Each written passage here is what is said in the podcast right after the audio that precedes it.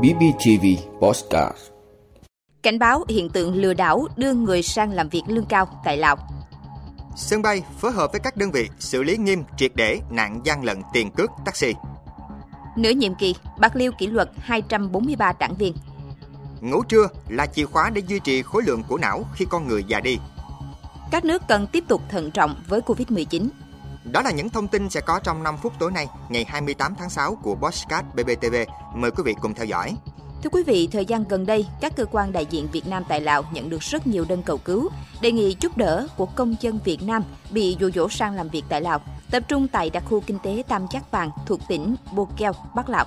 Theo đơn trình báo của những người này thông qua các mạng xã hội Zalo, Facebook hoặc thông qua bạn bè, người quen, họ được hứa hẹn đưa sang làm những công việc nhẹ nhàng, điều kiện làm việc thuận lợi và thu nhập cao, kể cả việc hỗ trợ chi phí đi lại, chi phí môi giới việc làm. Tuy nhiên, sau khi đến nơi làm việc, họ bị buộc ký những hợp đồng lao động với chủ sử dụng lao động bằng ngôn ngữ mà họ không hiểu, thực chất là những hợp đồng ghi nợ, bị buộc tham gia vào những hoạt động lừa đảo như đánh bạc trực tuyến, kinh doanh tiền ảo, mại dâm hoặc các hoạt động giải trí nhạy cảm khác. Người lao động thường bị quản chế trong các khu vực biệt lập, bị thu giữ giấy tờ đi lại và giấy tờ tùy thân, không được ra ngoài và hạn chế giao tiếp, bị ép làm việc 12 đến 16 giờ một ngày, bị quỵt lương, đánh đập, bỏ đói, phạt tiền hoặc bị bán cho chủ sử dụng lao động khác nếu không hoàn thành chỉ tiêu. Những người chống đối hoặc có ý định bỏ trốn bị giam cầm biệt lập, bị đánh đập, bị đe dọa tính mạng hoặc bị đòi tiền chuộc rất cao. Theo Đại sứ quán Việt Nam tại Lào, đây là hình thức tinh vi mới của tội phạm mua bán người và cưỡng bức lao động. Nạn nhân của tội phạm này thường bị bóc lột một cách kiệt quệ và rất khó khăn trong việc tiếp cận các dịch vụ hỗ trợ. Nhiều trường hợp nguy hiểm đến tính mạng. Đại sứ quán Việt Nam tại Lào cảnh báo người dân nên cảnh giác trước những lời mời, lời dụ dỗ sang Lào làm việc nhẹ lương cao. Người lao động có nhu cầu ra nước ngoài làm việc cần thông qua các kênh chính thức. Các công ty được cấp phép có uy tín trong việc đưa người Việt Nam ra nước ngoài làm việc.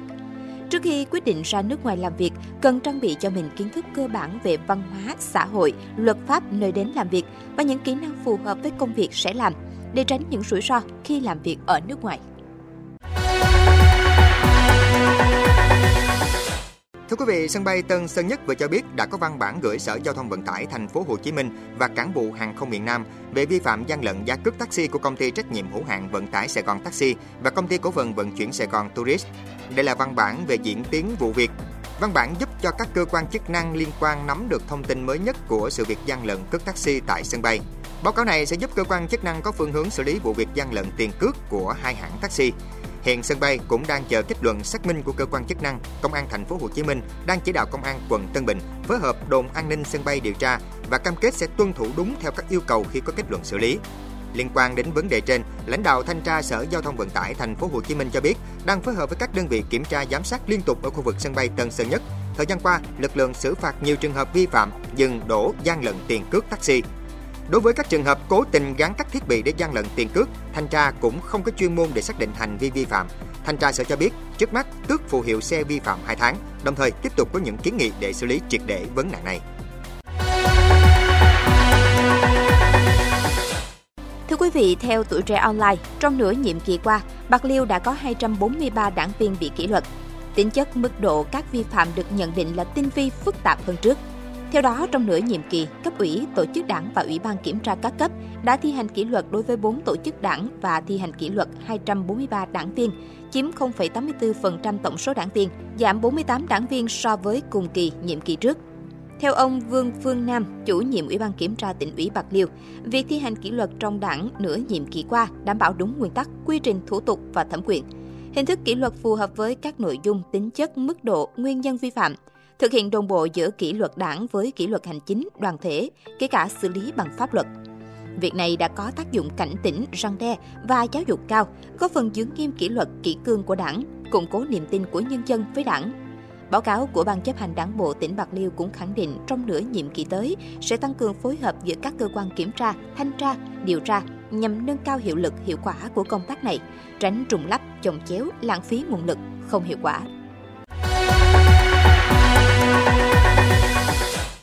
Thưa quý vị, các nhà nghiên cứu thuộc trường Đại học Cologne London, Anh và Đại học Cộng hòa của Uruguay mới đây đã phân tích dữ liệu từ 35.080 người tham gia ngân hàng sinh học của Anh và kết luận rằng ngủ trưa là chìa khóa để duy trì khối lượng của não khi con người già đi. những giấc ngủ trưa sẽ giúp cho não bộ phát triển khỏe mạnh và con người cảm thấy trẻ hơn từ 3 đến 7 tuổi. Những giấc ngủ ngắn còn giúp cho con người đối phó với bệnh tật, tình trạng thiếu ngủ và tình trạng lệch múi giờ hoặc thay đổi thói quen. Ở người lớn, những giấc ngủ ngắn thường diễn ra nhiều hơn khi họ rất mệt mỏi và có thể giúp họ cải thiện được vấn đề nhận thức sau khi đã giảm bớt mệt mỏi hoặc căng thẳng. Thế nhưng tác dụng của việc ngủ trưa thường xuyên đối với người lớn ít rõ ràng hơn.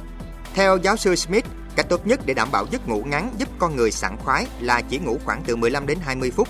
Điều này cho phép có đủ thời gian để thực sự đi vào giấc ngủ, nhưng không quá lâu để gây ra quán tính giấc ngủ hoặc cảm giác uể oải mà họ có thể cảm thấy sau khi thức dậy. Ngoài ra, không nên thay thế giấc ngủ ban đêm bằng những giấc ngủ ban ngày, bởi giấc ngủ ban đêm là tốt nhất và các hướng dẫn quốc tế về số giờ ngủ được khuyến nghị dựa trên thời lượng giấc ngủ ban đêm. Bên cạnh đó, đồng hồ sinh học bên trong cơ thể con người cũng hoạt động để duy trì giấc ngủ vào ban đêm.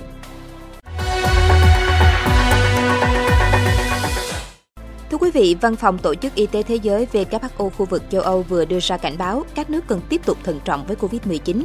Cảnh báo được đưa ra trong bối cảnh tại khu vực mỗi tuần vẫn ghi nhận khoảng 1.000 ca tử vong liên quan đến COVID-19.